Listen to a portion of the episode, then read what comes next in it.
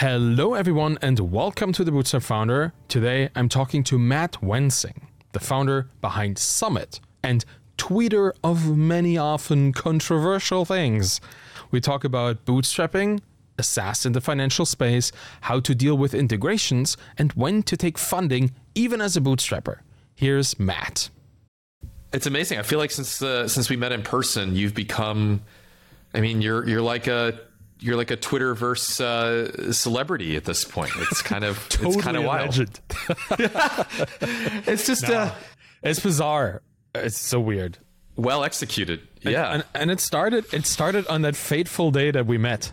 You know, it was uh, honestly like, it's it's really with with MicroConf Europe that little talk that I gave with Danielle on stage just about how we yeah. sold the business. That was the day that I started to have kind of some, some kind of reputation in the field. You know, credibility, the thing that everybody wants. Yes, and yes. From that, I had like what 400 Twitter followers at that point. Now it looks quite differently. It was, that's, that's incredible. Bizarre.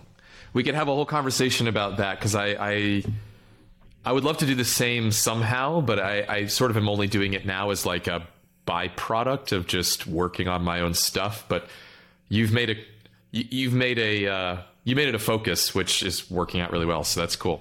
well, let's talk about it. Let, us just use this right away.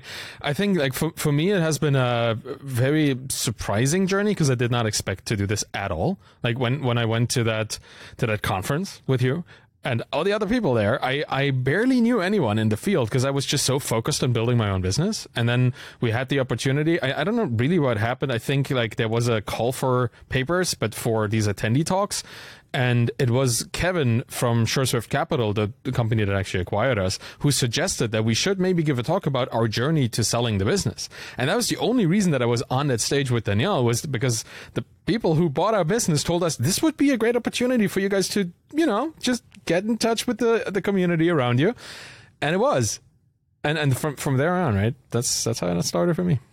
There's kind of a there's kind of a there's kind of two things happening or two layers at least. One is you're a good storyteller because you're a founder and most founders are have to be. But then the other one is you shared a story which is the most dreamed about story in the sphere that we're in. So it's sort of the how i became a knight kill the dragon and rescue the princess is the story that everybody wants to hear. I and guess, so you yeah. you shared the story that everyone wants to hear as a good storyteller in the right place at the right time. And you also lived it. So it was like you said, it wasn't just based on like a fairy tale. It was your actual uh, experience. So you yeah, you, you really uh, the dart flew through all the rings and hit the bullseye is what I, is what I think happened. So that's great.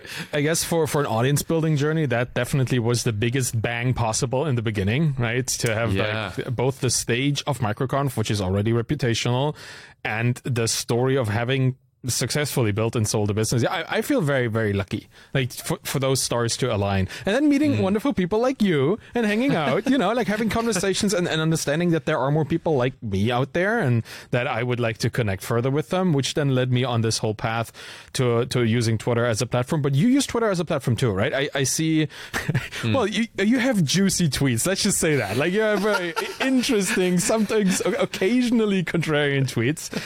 I just love that. I love the, the way you communicate on Twitter. And I wonder if that is just a personality thing with you or if there is like an actual intention of, of teaching through that method. Like how, how does that work for you? Because you also are amassing a, a sizable following there, right? Yeah. It's so, so my most popular tweet ever was one that I uh, I wasn't being as intentional. It was basically here's the six things that I'm not going to do this time around starting my second company. And, you know, it wasn't like crazy viral, but 2,000 something likes and, and 1,000 something retweets. Um, the second mo, so, and I think I realized when I did that, that, so first of all, I don't use any tools. I don't draft things 99% of the time. I, occasionally I have a thought. I'm like, eh, this isn't fully baked. Let me save it as a draft. But I don't schedule things. I don't draft things in that, in that sense. I don't use any tools. And almost every time I publish, it's literally me walking down the street with, with the dog or, you know, sitting at a game um, or something like that. And I just I just have a thought, I write it down, I send it, and I just and I just do that. And so somebody said, "Well, what's your strategy?" I said, "I literally just tweet my thoughts." And it's it's really it's really me going, "Oh, that's a thought. I'm washing dishes." And then I'll just kind of turn that thought around a few times and go, "What's the interesting part of this? Is it this angle?"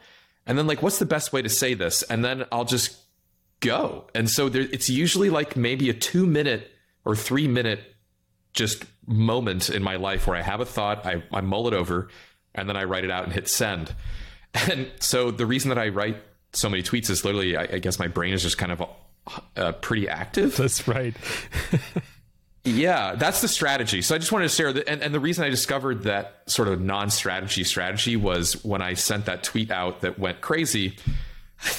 I was literally like, in my you know i was at home and it was like off hours if you will uh, and i i had this thought i hit send and i remember looking at my phone a second later and seeing well this is getting a lot of likes really fast uh, that's interesting and it, it was just sort of a then only later i discovered like because um, I, I, think i had maybe 1500 followers when i first started tiny seed uh, back in 2019 and I have over 7,000. And I feel like that's a pretty good that's a pretty good clip. Um, yeah, and I think the I think the strategy is working, and not as well as yours if you just look at the meteoric rise, but it's working and it works for me. So that's where I'm at.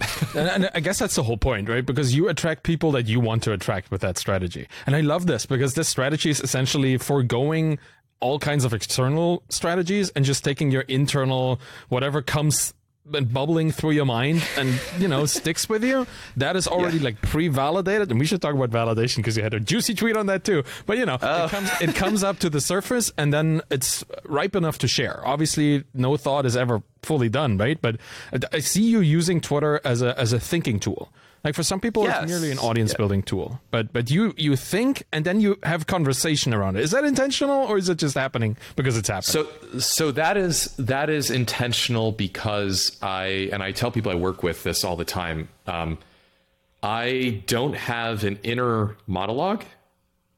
I just I don't I, when I when I'm walking around or when I'm thinking because I think this is the s- most surprising thing. And I didn't know this until I was in my 30s. So I'm 41 now.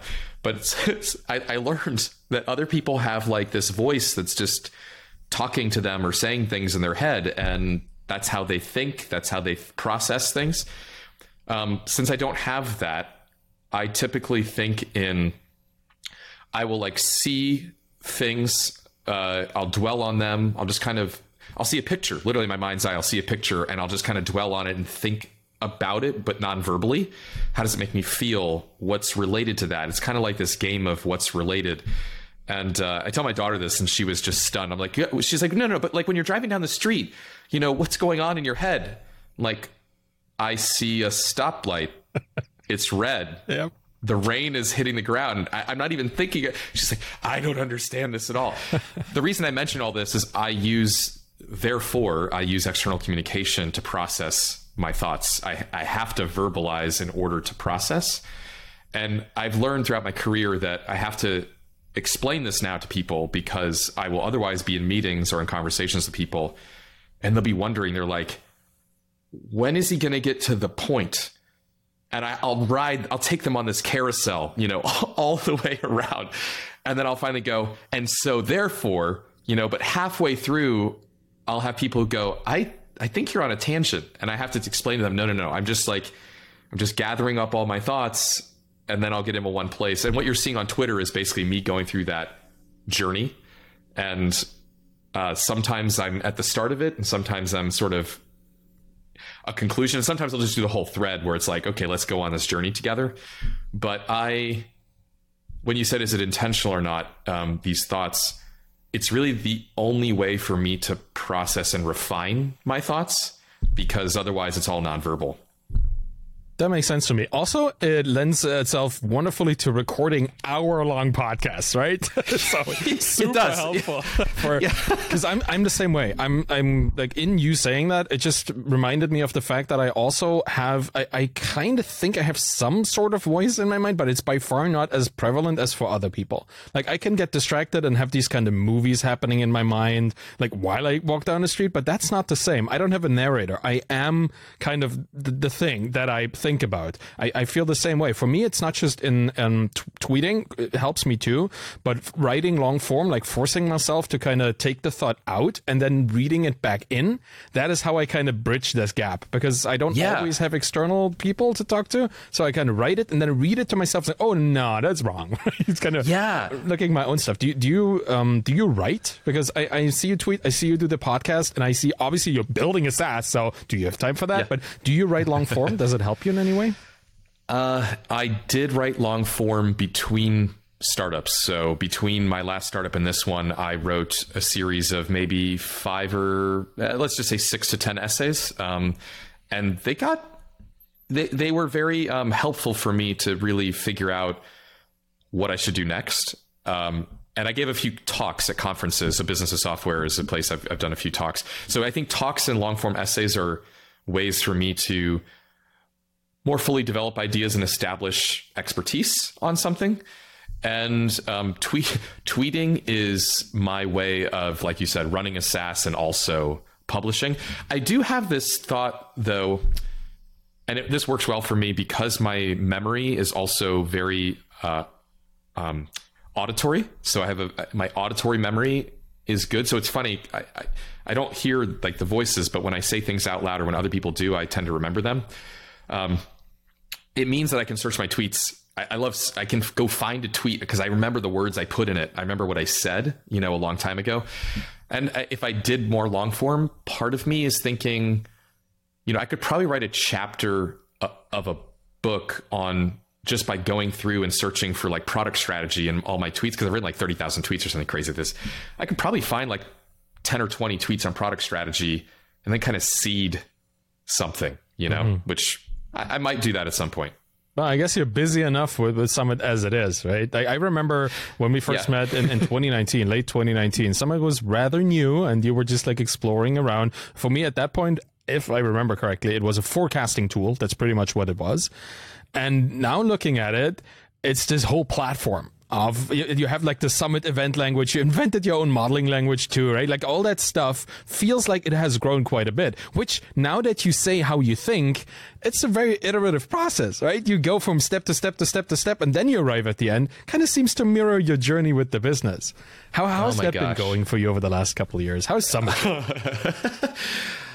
yeah that um wow that's incredible. You know every once in a while somebody says something that's extremely perceptive and, and, and, like you are a perceptive person but that's a really that's true. What you just said is very true and i almost want to just like recognize that yes i i iterate on my thoughts and i see building startups as really a search for it's a search for product market fit as we all say. I i do believe that. I'm one of those people that thinks that that's that's a real thing. I've experienced it before it's hard to find, but it's a search, and therefore it should be iterative.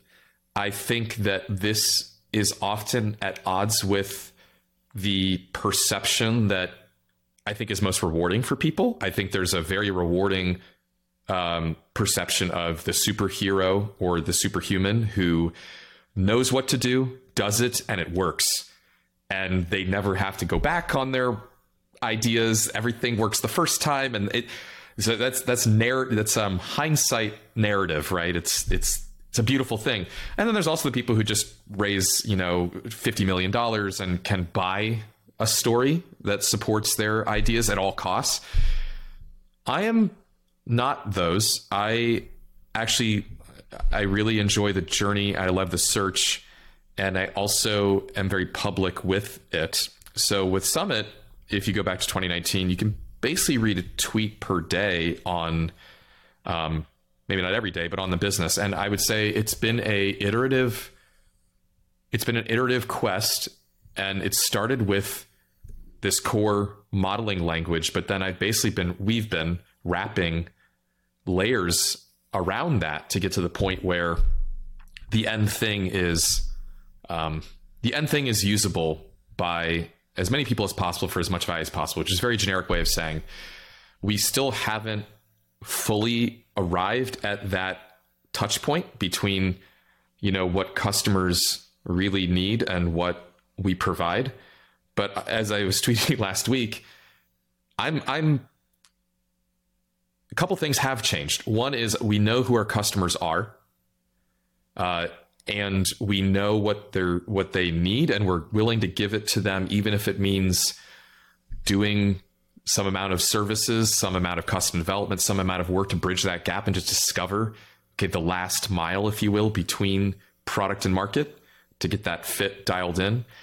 And I wasn't willing to do that for a couple years because I did not know for sure that we had found our customer.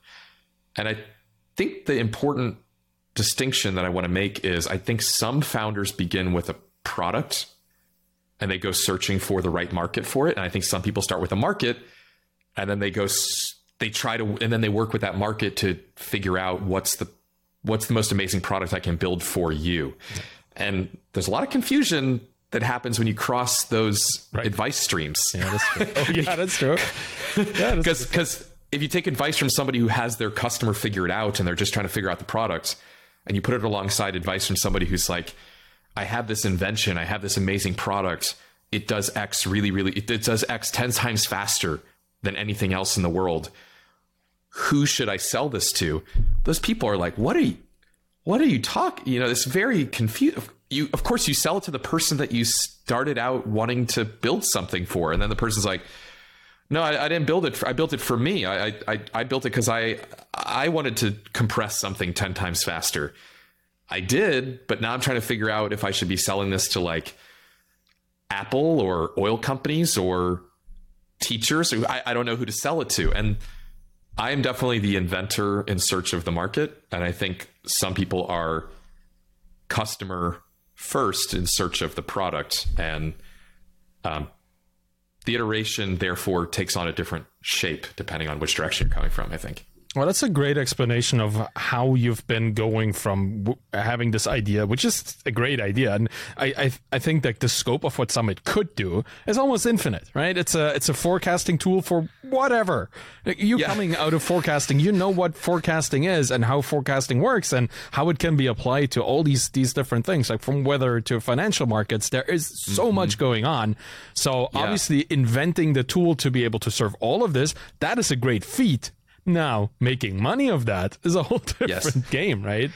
Exactly. Exactly. It's closing the gap between invention and commercialization. And there's whole, you know, there's whole departments at universities who are called the commercialization group, who helps PhDs and inventors with patents or discoveries figure out what's the commercial application of this thing, right? And I don't consider myself an academic, but I definitely am more of the scratch your own itch type of entrepreneur who is likely to build something because I love it. And then I try to figure out who else loves it and is willing to put the highest, you know, who gets the most value out of it as well, right? And that's been the journey. And we started out. This might be helpful for listeners. Like, if if you're taking that approach, what we did was, um, we went from. So I'll be very concrete to start. We went from internal operations at companies. So we were thinking the finance department of companies who need to build forecasts and financial models. That that that was our target customer. That was ca- sort of ideal customer persona candidate numero uno. That was the obvious choice. And two things changed. One is we went from internal to external. We basically said, well, wait a minute. What eh, eh, when you when you're done making this financial model, don't you want to share it? Don't you want to give it to others or let them use it? Well, if that's the case, then you probably you have like an audience. You're publishing something. So I was like, okay, but that's that's interesting. That's true internally. But if you're sharing something internally, couldn't you also share it externally? Like, couldn't you build and publish a model that is designed for other people to use? Like, yeah, that's true. but wait a minute. Do internal finance op- do financial operations people generally share what they make with the world? Right. No. Well, who does, right? And so just even that one I like to think of it as like uh, turning the Rubik's cube, right? If you're trying to find the market, turning the Rubik's cube and saying, what if we go internal to external? You know, is just one dimension you can rotate and flip or invert, right? And then you go, well, who who are these people that create things? And you go, wait, marketers like to create and publish things. Salespeople are constantly selling and, and persuading the world to look at their oh, well, what kind of models do marketers and salespeople make? Well, they don't really call them models, but they call them calculators. They call them ROI, you know, calculators, or they call them, um, you know, reasons you should buy my tool, or they call them lightweight lead magnets. You know, you look at something like HubSpot, and they created their uh, what's your score for your for your website? What's your SEO score? It's like okay, so when marketers make things that are mathematical, they are doing it to publish it for an audience. And and so we ended up going on this whole journey of of rotating from internal to external, and that's where we're finding fit now, which is really f- completely unexpected but fun. It's like we built a low code tool for people to publish mathematical apps, and it turns out the most underserved folks for that are not people who live in Excel all day. Surprise, they have Excel and they're really good at it it's the marketers and the salespeople who have almost no access to engineering resources or very limited, and they themselves don't consider themselves to be very technical, oftentimes, unless you're you could be both, but a lot of them don't. And so they need a low code platform for publishing mathematically rich little apps more than anyone. Oh, they value it more. And so then you end up in the scenario where you go, cool, I think we found people that value what we've made the most. And I think a lot of people just go cross-eyed when they think about that. Like, what, what, why didn't you start with marketers and ask them what are your what are your hardest problems, and then build the product to solve that? It's a fun thought experiment to think if I started with, say, a growth director at a fintech who's the kind of person that really loves what we built at this point, and said, "Tell me about your hardest problems and how can I solve them." I don't think there's many worlds in which we would have started building a modeling language so so it's it's not actually a two-way function. I think if you start on that side, I think you actually end up building very different solutions and applications. Yeah. Um, and what you tend to do is you tend to focus more on revenue and pain points sooner, I think. And and I'll, I'll say it here. This kind of first. I, this would normally be a tweet, but this is an example of kind of thing. I do think that the indie hacker and bootstrapping crowd, I think, tends to index more heavily on find the customer and build something to solve their problem because it is a faster path to revenue. Because you literally have somebody who's sitting there telling you that they have this pain, and if you solve it, they'll pay you for it. Versus, I'm going to build something that I love and think is really cool, and then see if anybody will pay me for it. Yeah, right. It's much more risky and kind of at odds with the bootstrapping approach yeah. of I need money tomorrow, so what do you need? I'll build it, right? Would you have done this as well if Tiny Seed hadn't been part of your journey? That that particular way? I no, I don't I don't think so. In fact, well, actually let's let's tease it since we have a moment. So let's tease that apart really quick. So when I raised money from Tiny Seed, I was a solo entrepreneur, second time founder who was building a what I thought was kind of a $50 a month more turnkey SaaS lifestyle business and I was trying to sell it to founders because I live this problem and I just figured if this can make a few hundred thousand dollars a year I'm happy, okay. right? And, and this will work. And that was actually what I approached Tiny Seed with. And I think, you know, they knew me enough and they knew what I was working on. Really, the going deeper, the let's invent a language and let's go deeper was really enabled by pursuing that and then hitting a wall and going, okay, I've got a couple people paying me a little bit of money. They want some integrations. I could do that. But is that all this can be? Could this be more powerful? Is that flexible enough? And what I realized was that some users would be happy, but then in my in my customer conversations, some users were like, "What you have is cool, but I really need to be more flexible." And so what what Tiny Seeds money allowed me to do is pursue the first, I would say, horizon of customers, which were I'll give you $49 a month if you can just tell me what my revenue is going to be next year. That's neat. I like that. I need that.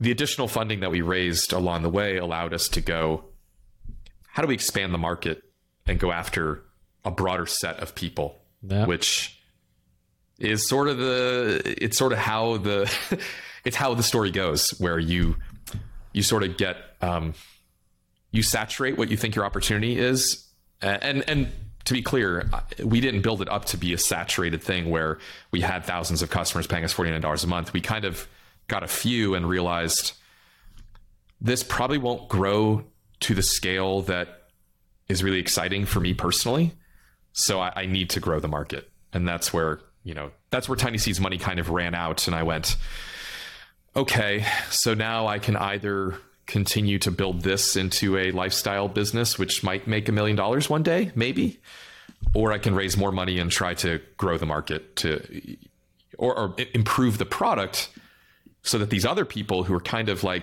eh, on the fence would also subscribe.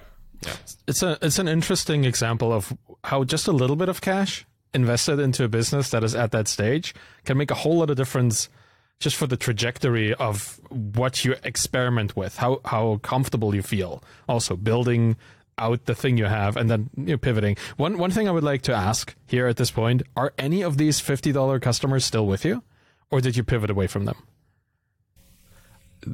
So, one let's see, one of them was there. We fired all of our customers in a very nice way. That's my horrible way of saying it, but we yes, basically told them great, that the, great the product is going away. Yes, exactly. The product is going away. Uh, we're rebuilding it. We'd love for you to subscribe to the new thing. And we do have one paying customer who was a customer then, who's a customer now. Nice. And that's uh, that's satisfying. Meaning, he stayed for the whole journey. Um, maybe skip the middle part a little bit. Uh, but yeah, a, a, little bit. But the product has gotten so much more horizontal and externalize that most of those people they might still be experimenting with it, but um, they are no longer the focus. Okay. Yeah, that's yeah. cool. It's it's. I think one of the fears that every founder has is that if you make a change to your product, do I lose all my cash? Do I lose all my revenue? Right. But, and yeah. that's why I'm saying like money helps. Like having external money a little bit. You don't have like you have to have millions to do this, right? You just have to know that for a couple months you can experiment a little bit longer, right? It doesn't have to be the the the moonshot kind of money. Uh, did you feel different, like um, in terms of the risk you could take with your business when when that tiny seed, uh, not just the money, but also the net, the mentor network came in? I did. Well, so I have a very, a very um, different view of of risk than many. So I at the at the end of the day, I truly believe that most of us that can build products from scratch and start companies from nothing, we're either I understand we're incredibly non-employable in a way in a way. Yep. but but I also believe that most of us and now, you know, economy allowing can find work if we need to. We have skills that are monetizable, let's put it that way.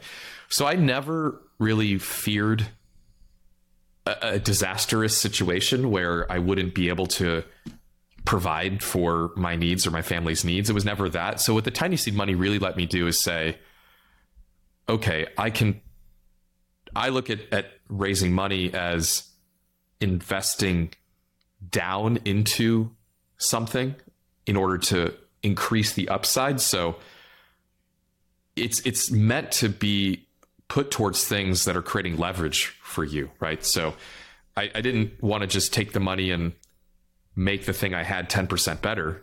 I wanted to take the money and make the thing I had potentially 10 times better. And so I, I took on a lot more risk because I had the money, but I also see that money as venture capital. It's really there so that you will take some extra risk. Because if you don't, it, you probably should have taken out a loan or something instead, right? It, and that's where I'm at. So I, w- I would if I'm going to raise money by selling equity, I need to do something that's increasing the value of the business significantly. Yeah. Otherwise, otherwise I shouldn't have raised that money. It sounds sounds scary to me. you know, like just just talking to you as a as a founder from my perspective, having having not raised intentionally, like mm-hmm. I, I love to have the control. Also, I knew that there were limitations in not having that money available. Like you have to mm-hmm. make month over month kind of choices, but it felt um, the choices that I make that are actually bringing in more revenue, well, they are good, right? I don't need to kind of stop making these choices. I'm just going to keep continuing growing my business. But I see, obviously, that if you have this perspective of uh, risk in particular, if you, if you look at risk that way and see that as VC money, which in my mind was always millions of dollars, but you're right. It could just be a c- couple tens of thousands, right? That is also in venture capital because you can go on the new venture. I'm just uh, re- reframing my own perspective of VC here. So thanks a lot about uh, just mentioning that. That's really cool. Let me take a second to tell you about the sponsor of the show. MicroAcquire is a free startup acquisition marketplace that connects founders with serious buyers to help get their online businesses sold quickly and easily. MicroAcquire has been sponsoring my podcast since the beginning, and I'm excited to share their plans to help more bootstrap founders succeed. Starting in 2023, they're rebranding to acquire.com to show the world that they can help startups of any size get acquired. Their mission is the same to help founders achieve life changing outcomes and continue building game changing tools that make acquisitions easy for all. With over 35,000 messages sent between buyers and sellers in any given month, if you're thinking about testing the acquisition waters, now is the time to join acquire.com. Yeah, I I I also agree that if, you know, angel investors and friends, if you will, are and I think Tiny Seed is more friendly to you getting an outcome that is not it's it's it's literally not about all or nothing. It's supposed to be a take some risk, but nothing's wrong with building just a great profitable software business because those are valuable on the market. You can get a multiple of revenue for those because they are high margin and they tend to stick around. The the thought about it being venture capital though for me is what it allows you to do I've thought about this. So, I, for those that don't know, I did bootstrap my first company for five years. So, I, I know what that's like. I also then we we didn't succeed at raising a Series A for our last uh, for my first company, so we had to go back into boot effectively self funding mode. We cut you know reduced salaries. We went through a lot of pain, and then we ended up being profitable again on the other side. Um, I've been through the whole journey and with this time around, I experimented a little bit and then I sort of immediately raised capital. And the, the reason is I just want to be able to work on things that require a higher wager. I, I, I think you get to the point where you're like, okay, to to really place a larger to get a bigger outcome, we have to place a larger bet. And if your appetite for betting is limited to one month's runway or next week's paycheck, or maybe even just, eh, I can spend $500 on Google ads and see how it goes. You eventually get to the point where you say, okay, I've got a lot of market feedback and signal that if we build this mobile app or if we do this thing, you know, I've, I've done the mockups, I've done the tests, I've done the landing pages, I've done the interviews, I've done my homework. I'm not doing this blind. But at the end of the day, they still need a product but you can't do it because you need to pay somebody $10,000, $20,000 to build that thing finally. That's very painful. Like I've been there too, where you go, I actually truly believe I know what the market wants, but I don't have the resources to proactively invest in that.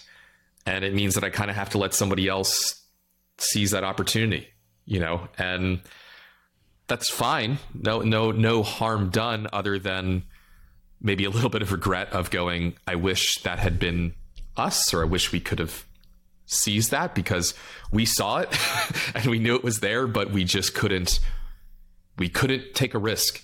Um, and that's, it is what it is. But I, I really have a hard time. Um, like that creates some regret for me. I've actually had to see that happen in my past. And kind of this time around, I wanted to be able to know that I left it all in the field, as they say, or whatever expression that you know I, I did try to. I placed all the bets that I knew to place as smartly as I could. And even if none of them pay off, at least I wasn't constrained by the inability to invest in testing that, you know?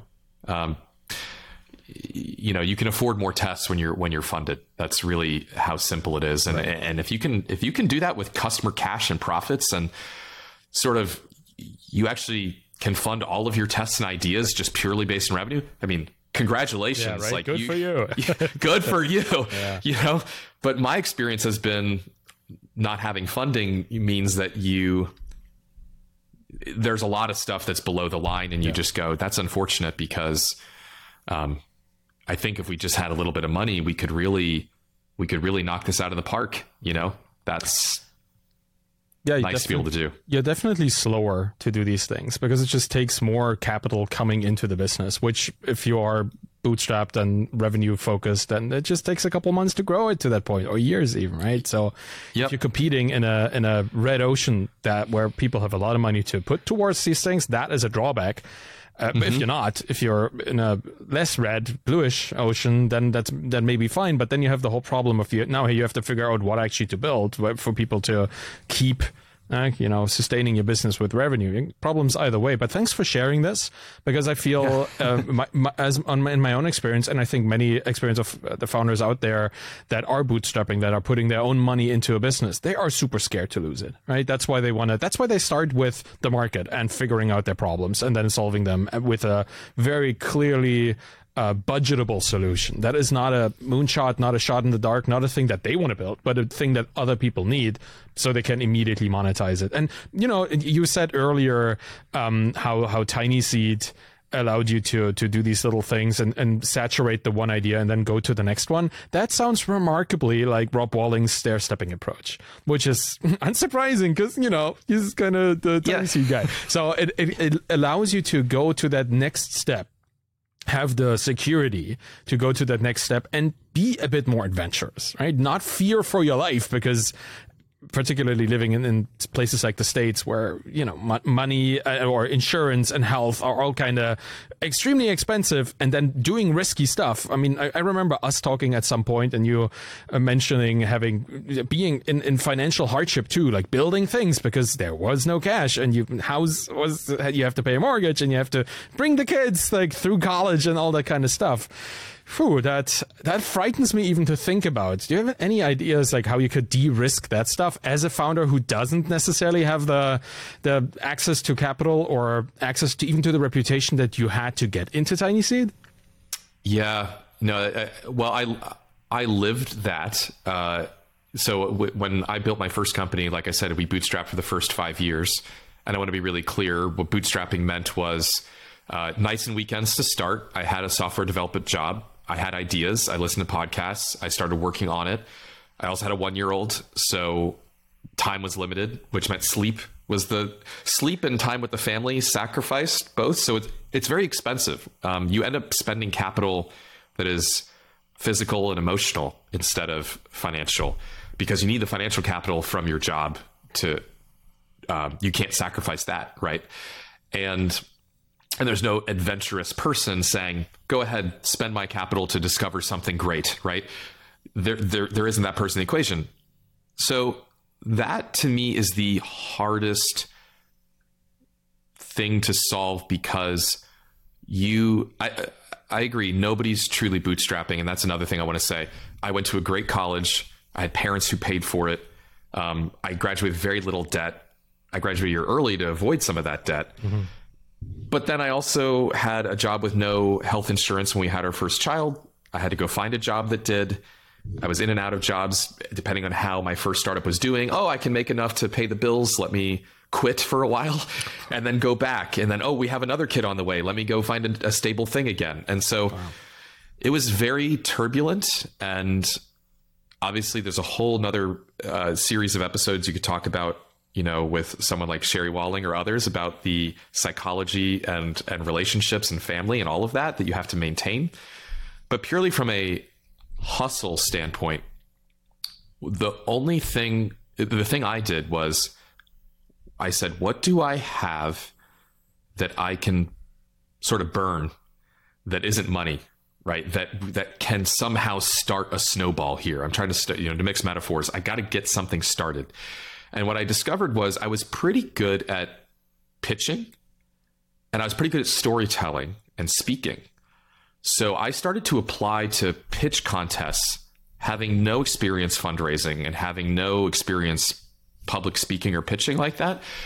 But what I, what I knew I wanted to do was I wanted to grow my network and I wanted to get in front of more people. And I just believed that social capital was something that I could accumulate even with no financial capital. And the only way I could do that was to do what other people weren't willing to do, which is put myself out there, speak publicly, and travel a little bit.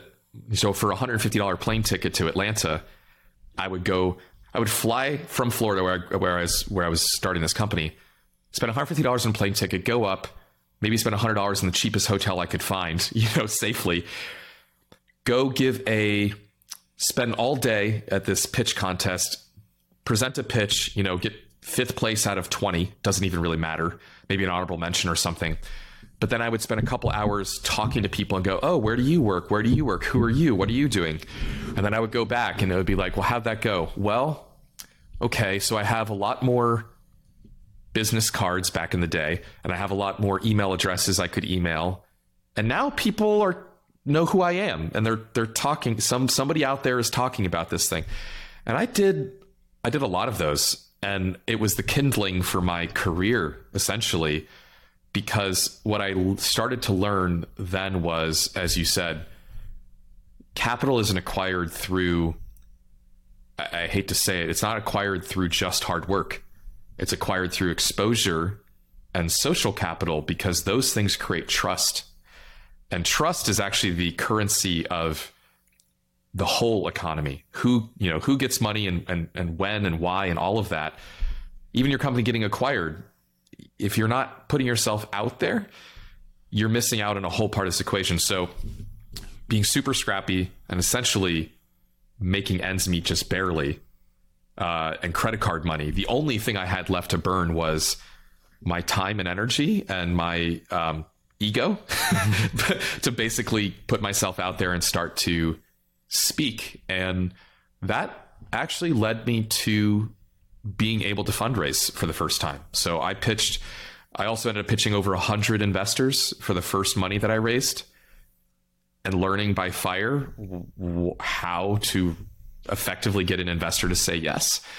And that changed my career, but it started with this dude nobody had ever heard of being willing to just put himself out there because that was the only really capital, as I keep saying, that I had. Uh, everything else was unavailable to me. That is awesome. That that is such a interesting strategy to start out with. That is so focused on building the right things that are not money in a world that is essentially about money at a later point. Right? Like any any kind of economic endeavor is at least measured in in money at some point. But yeah, social capital and and uh, reputational just yeah, just a reputation for being a person people can trust and then over time start trusting that that is genius. And i would like to talk to talk to you about trust because i feel we live in a in a world like in, on social media in particular but also in, in diverse industries that we are in that uh, are showing that trust is important by its absence. I, I, would like to talk to you about the shit show that is web3 and crypto. Like at this point because i'm just thinking we, we are co- constantly surrounded by that stuff. And what is what is your perspective on this? Uh, being somebody who is in predictions and who understands like industries and how they move and forecasts that people have given years ago about the boom that will be crypto and, and NFTs and all that weird JPEG stuff. What, what is your perspective? Yeah. Yeah. Um, it's so I, I want to be fair to uh, my, I, I want to be fairly harsh correctly harsh on myself to say I you know I don't see all things at a time. There was definitely a period in 20 2019 2020 where I was pretty excited about crypto and uh, Web3 hadn't been coined yet. I, we weren't really calling Web3. It was just Ethereum and crypto. And that was because of, uh, the co-founder of my first company had always been telling me that I should get involved with it. And once I had my first exit, meaning my, my first startup was acquired, I had a little bit of money to start experimenting with alternative assets.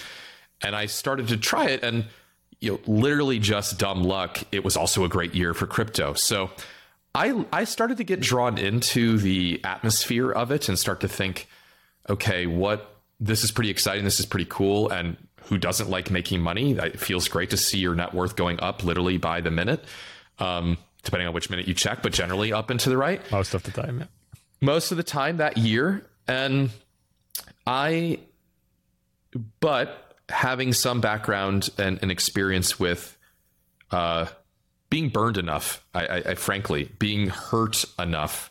If you take lessons from being burned and hurt in, these places, it, it, does two things. One is it it can make you very close and cynical uh, to new opportunities, which is a bad thing.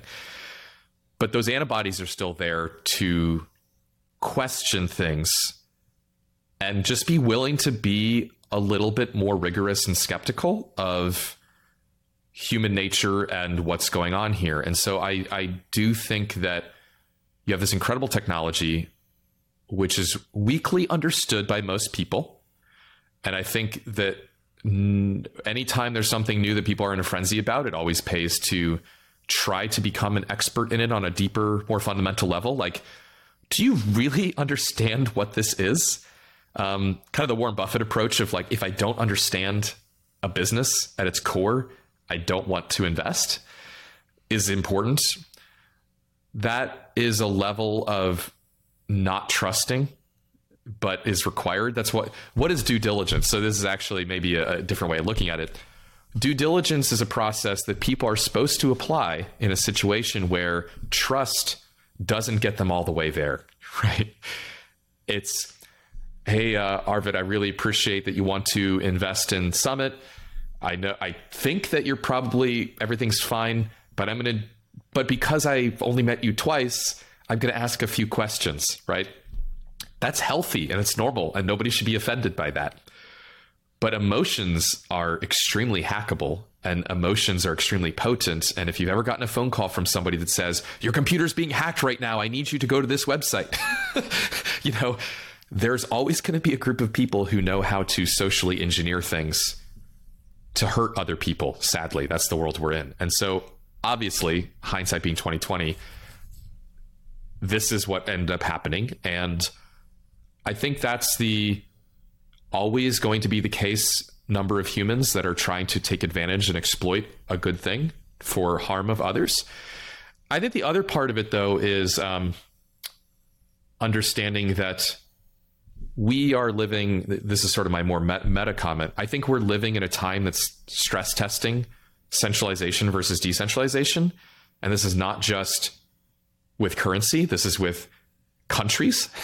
This is with populism and federalism. This is with you know states and and united states states of america united states of america. This is this is happening everywhere. And i think that we are currently the pendulum has swung well, at least it did up until maybe two weeks ago, swung very heavily towards decentralization is obviously the answer because centralization has bred the likes of Facebook and Twitter and Instagram and the surveillance state and all of these things.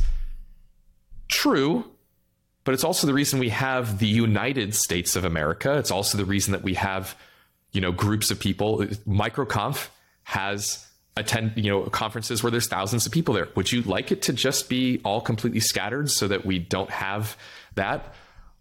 There's benefits to centralization and i think what um, commentators like ben thompson of stratechery have said that i really enjoy is at the end of the day all decentralization still needs somebody to centralize the benefits for the average person mm, right?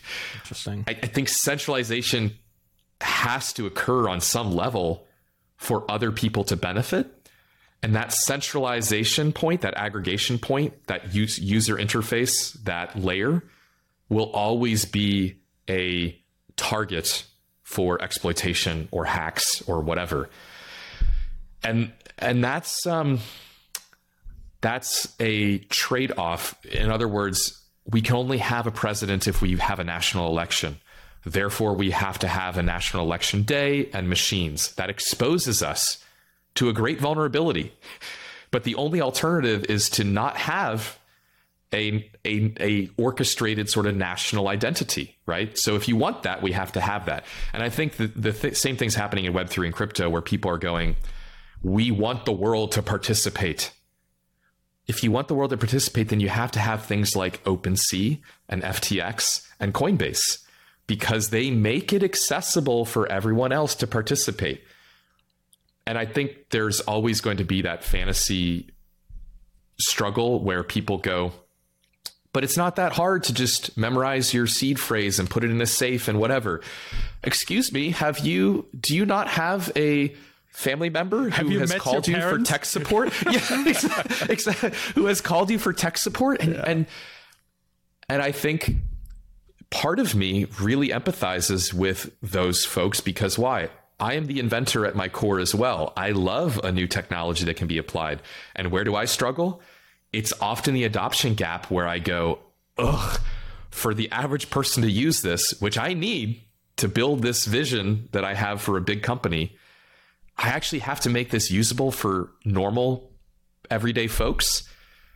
Yeah, okay. Well, then you gotta build what they want, and they don't want to go to seven places. And I think the pendulum then swings back, and you end up with people going, I love how easy it is to trade crypto on Coinbase and, yeah. and the, the Web3 folks are like, ah, that's not the vision that we had. You're creating this thing. And you go, yeah, but that's the only my my mother-in-law needs to be able to reset her crypto password by calling a 1-800 number. It just is what she needs. And I'm sorry that wrecks your purity mindset, but that's how you create Apple. That's how you create Google. That's how you create Facebook. And I think what people are seeing right now in Web3 is sort of this the denial phase of, but we weren't supposed to create banks without regulation. We were supposed to create the decentralized banking infrastructure of the future. And then you're like, that's fine. But the average person is still trying to get their paycheck in advance from their bank and they need their password reset. That's where we are. it's, it's, it surprises me that people forget that there needs to be this transitionary period too, like where mm. people come from one way and then go, you know, into the new technology. I mean, I, I wish I knew more about how cars happened, you know, the, how the, not, not just how the technology around cars happened. I understand like there, there were horses and there were buggies and then people um, mechanized and, and, automated that or energized the, the buggy. But I would like to, uh, to actually know more about the, the societal transition at that point or trains, right? Where people were afraid of trains that went faster than the speed of a human or a horse because they thought thought their innards would be spilling out, that kind of stuff. Like that, you have to address that, right? It's not, oh yeah, trains yes. are faster, use trains. Like, ah! like, nobody would, would do that. Um, I feel the same, the same with any industry. Exactly. I, I, and actually that's the other, I'm glad you mentioned that because, uh, so I do a lot of road tripping in the United States. I love getting out on the open road and driving around because I think if you really want to answer that question or think about that deep, go drive. Don't just fly over places and land, don't just go from Seattle to San Francisco. And I'm picking up places now, but you know, Austin, you know, drive from Austin mm-hmm. to San Francisco and understand that I understand, you know, sure, maybe only 30% or 50% of the world's population is in between these two. But what decade are they living in, really? And when you mention things like the, the automobile, they're still dealing with the repercussions of highways being built in the 1950s and 60s that have caused their towns to collapse. And that's the technology transition they're still going through as a as a group of people.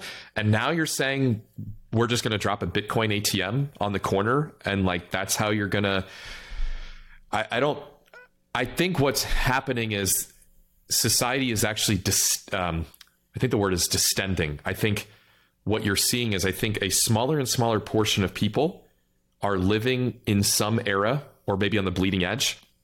And that group of people is getting smaller and smaller. And I think it's like a comet. The, the tail of the comet is the 98% or 99.9% of people who are actually living in some technological age that's way in the past for those other people. You know, they're still living in the 80s or the 90s. What is it? Half of America doesn't have, half of rural America doesn't have high speed internet yet. So, that, if you want to talk about true technological advancement for society at large, explain to me how you're going to help those folks catch up to to you who is dropping acronyms on a Twitter space that I consider myself cutting edge and I, I have no idea what you're talking about. You know, you, you, you, you know, no idea. You've lost me, right? And I, I'm trying. Those people, you know, they'll never get it. And um, I guess the to conclude my own thought, like what you can end up with is sort of like, um, from what I understand, places like India where they actually skipped landline te- telecom technology and they went straight to f- cell phones being the dominant paradigm. I think that perhaps one day, Web3, crypto, etc., could you somehow airdrop, no pun intended, like that new invention onto people and they skip wire transfers and and Robinhood and a bunch of other stuff that's like maybe in between. They they basically go from the 90s to the 2030s in a, in a jump. Maybe. But if that does happen, there's going to be a lot of pain that falls out of that because you don't just skip whole eras without, you know, some kind of shock, right? Yeah. Yeah, transitions are always important just for people to to not be left behind. I think that's important. Yeah and I, am I'm, I'm really glad you said this like this that, that you need an intermediary. You need some kind of centralization. Because I, I see this um, also in, in the creator economy field a lot that there are so many creators out there doing their thing and there are a lot of people who want to consume whatever they want to see like if it's movies or music or uh, really thinky tweets that we put out all day. Like it's it's hard to to catch up with a real time medium in the first place, right? It's hard to just stay on top of things, which is why there are curators all over the Curation. place. I mean, we, call them influencers. Yes. We have no problem, and we might ourselves be that for some people, right? You and I, yes. at this point. Yeah. Some people will listen to us when we talk about things or when we give recommendations, right? That, that, that already is a curation of attention and focus. So if that is already happening in a field where people are self-proclaimed cutting edge, I consider myself that too, and I have the same uh, problems understanding certain acronyms on, on certain Twitter spaces. Like, how much worse must it be for people who are not part of this community, not even interested in the things that this community is talking about, right? How how are they supposed to be part of this technological revolution? Yes. Particularly in a democracy, we have the the problem that people can just be told what to think or what to do. If you look at China, which is a great example that you just gave, like with the, te- the leap in technology, when we went there in 2018, all we saw on the street were electric cars and people paying for street food with WeChat Pay. Like they wow. had the, the street food guy who had just this little cart that was like one of his only possessions. You would go there and you couldn't pay in cash because he would only take WeChat Pay which was yeah. bizarre. Like it was bizarre to, particularly as a European who is very cash centric back then, right? We were still living in Germany, which doesn't really have this credit card culture. Um, we kind of skipped that. So it, it's super weird. It's like every part of the globe skipped certain different parts of, of the yeah. technology yeah. space. And we went yes. to China and we saw everybody, even like the farmers from the hinterlands, essentially using WeChat Pay and WeChat to communicate with each other. It is it is such a bizarre thing to to see that how in in a country like that where it can be kind of put into people's lives from the top, there it works. But in a country where people have a lot of liberty to choose what they want to participate in and what not, you have a, a way bigger spectrum of how far people have transitioned already. So if you're building a business in China, you probably have different kind of regulatory things to to think about than if you do it in the states or in Canada, where I live at this point. That that and, and if you want to build a global business, now all of a sudden you have to kind of juggle both of these. Yay! Yes, yeah. No, you hit on a great point. I mean, this is um, I, I, studied a, a, little bit of um, Russian history uh, in school. I was kind of my major, but it, in, in some of these cultures, especially going back uh, today, you will adopt this new tech paradigm or technology could be a state centralized decision and therefore adoption is 100%, right? It's guaranteed. guaranteed. Let's actually take that out of politics and just even apply to mobile technology for a second. One of the p- things that mobile developers, from what I understand, uh, having worked with a few, would really enjoy about Apple is the market adoption of a new iOS version is almost 90 something percent within 30 days of it existing. Try that on Android, where it's more of a democracy. You think decentralization is great until you try to push an update. And then you realize that this means I now have 7.9 million customers and 47 different states or versions of things to deal with. What I really want as a developer is Rails and standards and platforms that I can count on to say, yes, we know that only 1% of our users, when they hard press on this icon, won't get the new menu that we just created. But within 30 days, it'll be 100% because Apple is pushing this update out on everyone. There's always going to be somebody who's like, I can't believe Apple made me download this update. I don't want to do that. but look at how progress gets distributed to most people. You can't you can't ignore trade-offs. Right. And that's the trade-off we're dealing with.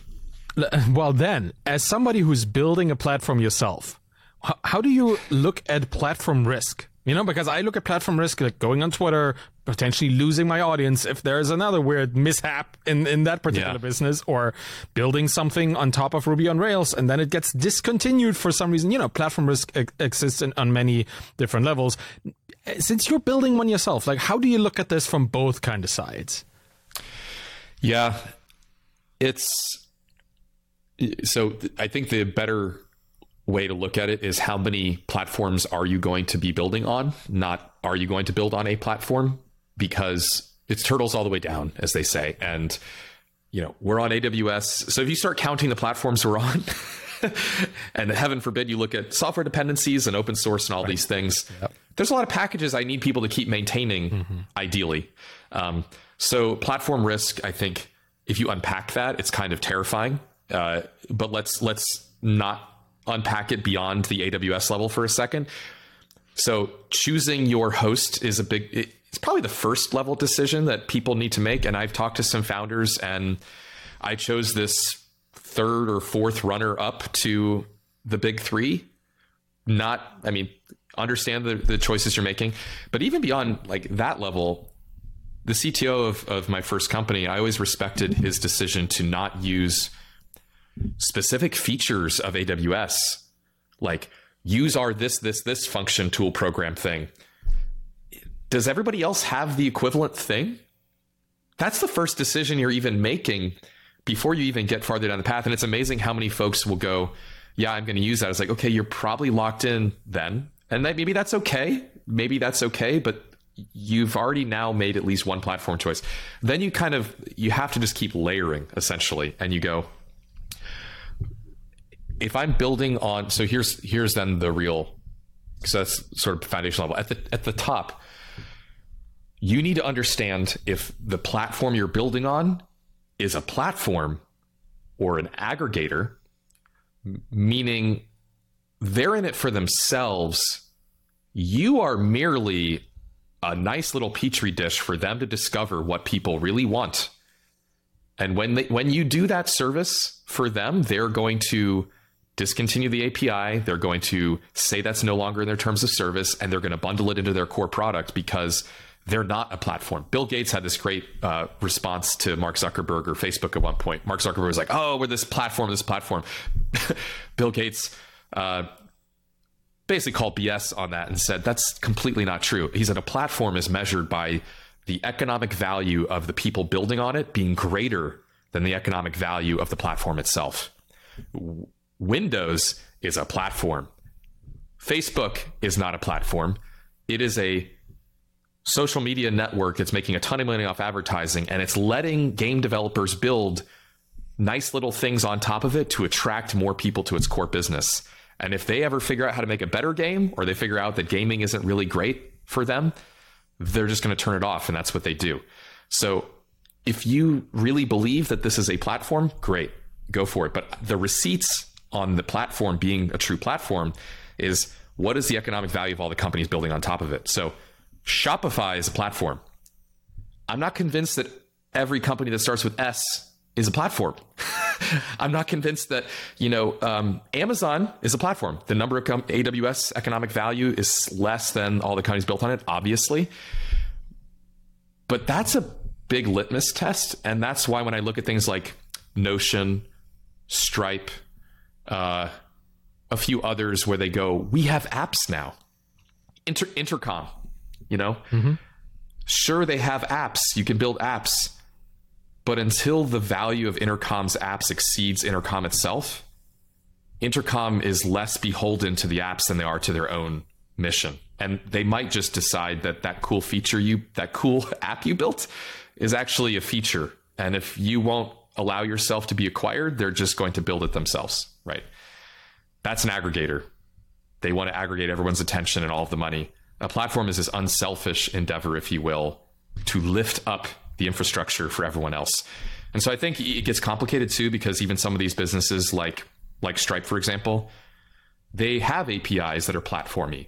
Use our credit card processing API to process credit cards. That smells, walks, and quacks like a platform to me. So I'm going to call it a platform. Definitely the economic value exceeds. They're just skimming. If you look at something like Stripe apps, where it's like build a Stripe app for our dashboard for our customers, so they can see their MRR in a new and exciting way?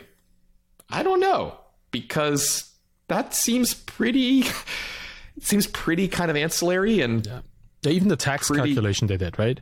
Like that that kind of That's was, a perfect example. Yeah. yeah. If Stripe were truly a platform, they would have said, "We're so glad that a tax calculation company has built tax calculations on Stripe. Everyone should use that." Just like Microsoft would say, everybody should buy Photoshop. It's Windows compatible, right?